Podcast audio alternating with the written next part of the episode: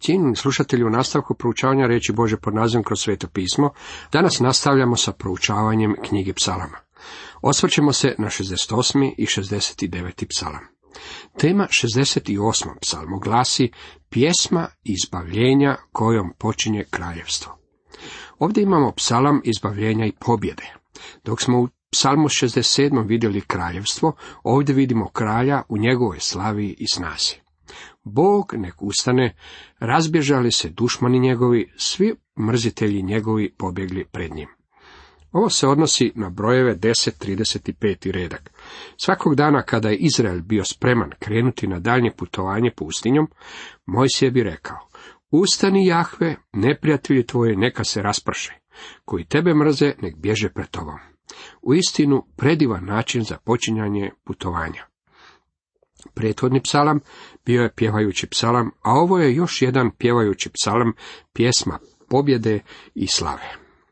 Pjevajte Bogu, slavite mu ime. Poravnajte put onome koji ide pustinjom, kojemu je ime Jahve i kličite pred njim.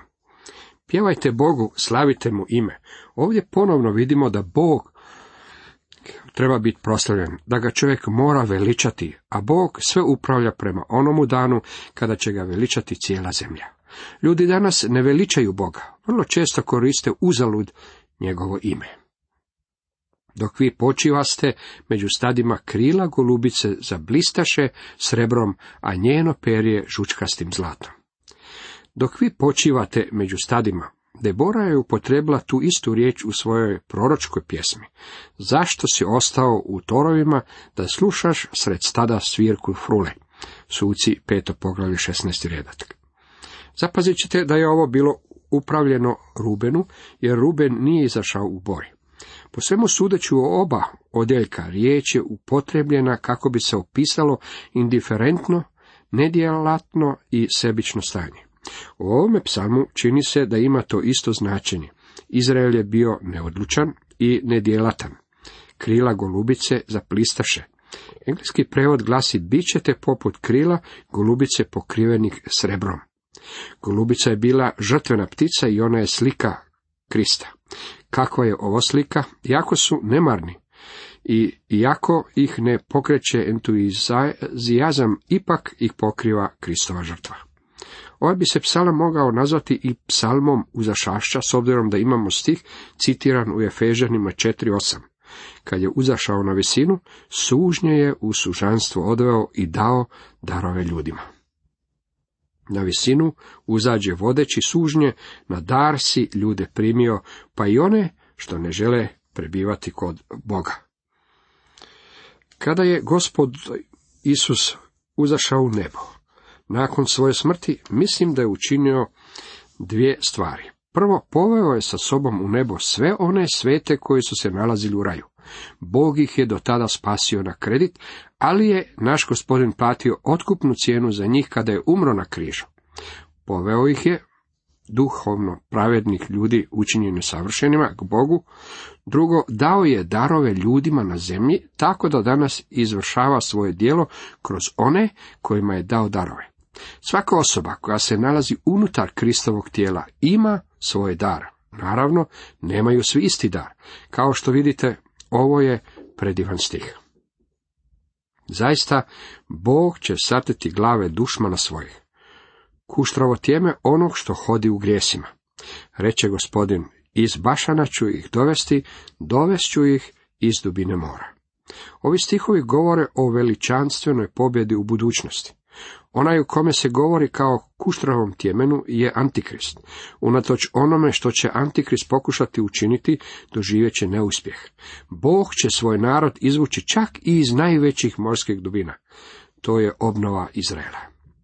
Predvodi ih najmlađi, Benjamin, koji ide pred njima, ondje su knezovi ljudini sa četama svojim, knezovi i Zebulunovi i knezovi Naftalijevi. Ovi stihovi govore o Izraelovim sinovima. Danas postoje ljudi koji tvrde da je Velika Britanija deset izgubljenih Izraelovih plemena. Možda misle da se najmlađi Benjamin u stvari odnosi na Big Ben u Londonu. Mogu vam reći da danas postoji još nekoliko jednako divljih tumačenja. Najmlađi Benjamin stvarno označava Benjaminovo pleme. Ne znači ništa drugo. Zapazite međutim kako mali Benjamin ima velikog Boga. Strašan je Bog iz svojega svetišta. Bog Izraelov daje moć i silu narodu svojemu. Blagoslovljen Bog. I mi smo također maleni, ali imamo jednako tako velikog Boga, a On nam daje moć i silu koji su nam potrebi. Neka je blagoslovljen Bog. 69. psalam ima za temu tihe godine u Kristovom životu. Ovo je veliki mesijanski psalam. To je još jedan Davidov psalam, a jedinstven je jer se bavi tihim godinama i života gospodina Isusa. Također ga nazivaju Shoshanim ili Liljan psalmom, jer je on Liljan u dolu, ruža, šaronska i sav ljubak. Uz psalam 22. to je najcitiraniji psalam u Novome Zavetu. Psalam 22. bavi se Kristovom smrti, psalam 69. bavi se Kristovim životom. Ovaj me psalam privukao dok sam bio student i od tada to je moj omiljeni psalam. Psalam 22. je broj 1 na tom top ljestvici. Novoga zaveta, barem što se tiče broja citata, a psalam 69 je broj 2, citira ga se u Evanđelju po Ivanu, u poslanici Rimljanima, u Mateju, Marku, Luki i dijelima apostolskim. Ako ćemo iskreno, mislim da se na taj psalam aludira na mnogim mjestima, iako nije riječ o pravim citatima. Svrstan je među psalme zazivanja prokletstva, jer stihovi od 22. do 28. čine molitvu zazivanja prokletstva, pa ipak upravo su iz tog odjeljka često citirali novozavjetni pisci. Ovaj psalam govori nam o tihim godinama Kristovog djetinstva i mladenaštva o kojima nam evanđelja ne govore praktički ništa. Dr. Luka govori nam o događaju života našeg gospodina kada mu je bilo 12 godina, a dalje o njemu ne nalazimo ništa novo, sve do njegove 30. godine. Što se događalo u međuvremenu? Ovaj psalam daje nam neke od detalja. Vidimo neke od Kristovih mračnih dana u Nazaretu, kao i njegove mračne trenutke na križu. Njegova molitva zazivanja prokletstva je u stvari vapaj za pravednošću. Ovo je psalan njegovog poniženja i odbačenja. Počinjemo s njim daleko na sjeveru u Nazaretu, čujemo vapaj srca mladog dječaka, tineđera, mladića. Spasi me Bože, vode mi dođuše do grla. Zapazite kako je patio. Njegove tjelesne muke na križu bile su dovoljno strašne, ali mislim da su neke od stvari koje je pretrpio na zemlji bile gotovo nepodnošljive. Uvjeren sam da bi mnoštvo ljudi među nama skončilo svoj život kada bismo prolazili kroz ono kroz što je on prošao u svome životu. Jedna pjesmica glasi ovako.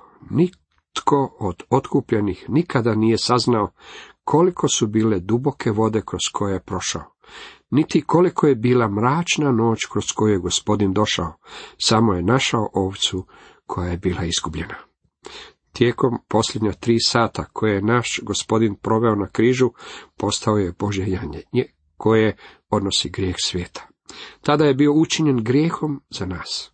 Iako je propatio sve tijekom svog života, kao što ćemo vidjeti, u tim patnjama nema nikakve spasonosne vrijednosti za nas.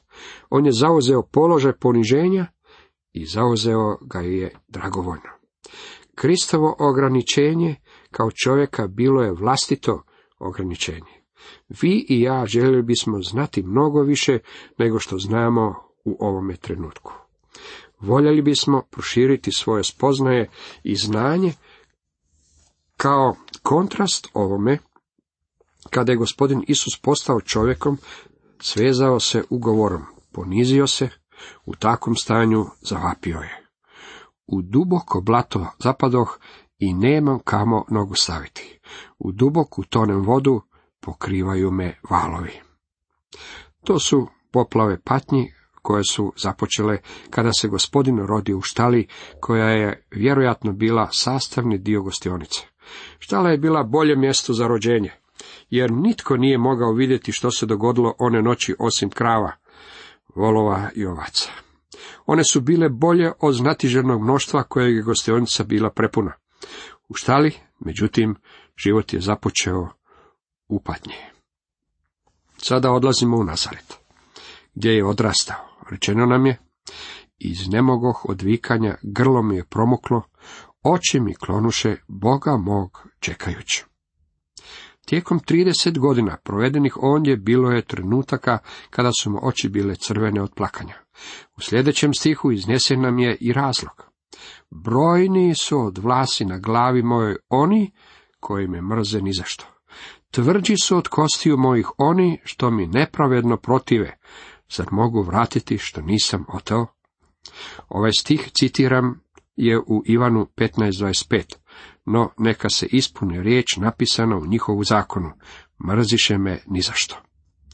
Gospodin je citirao ovaj stih i primijenio ga na sebe. Neprijatelji su mrzili gospodina bez razloga, to jest nije bilo opravdanja za njihovu mržnju. U Rimljanima 3.24 piše, a opravdani su besplatno, njegovom milošću po otkupljenju koje je u Kristu Isusu. Biti opravdan besplatno, jednako je biti opravdan bez uzroka. Gospodin nije našao na meni nikakve zasluge. Gospodin nije rekao, taj dečko je stvarno predivan čovjek. Opravdat ću ga. Možete biti sigurni da to nije rekao. Umjesto toga rekao je, on je jadni, izgubljeni grešnik. Opravdao me bez da je u meni našao ikakvog povoda za to. Ovaj nam psalam govori da su Isisa mrzili bez povoda. Mrzili su ga bez uzroka, da bi i ja mogao biti opravdan bez povoda. Kako je to veličanstvena istina. Bože, ti znadeš bezumnost moju, moji ti grijesi nisu sakriti.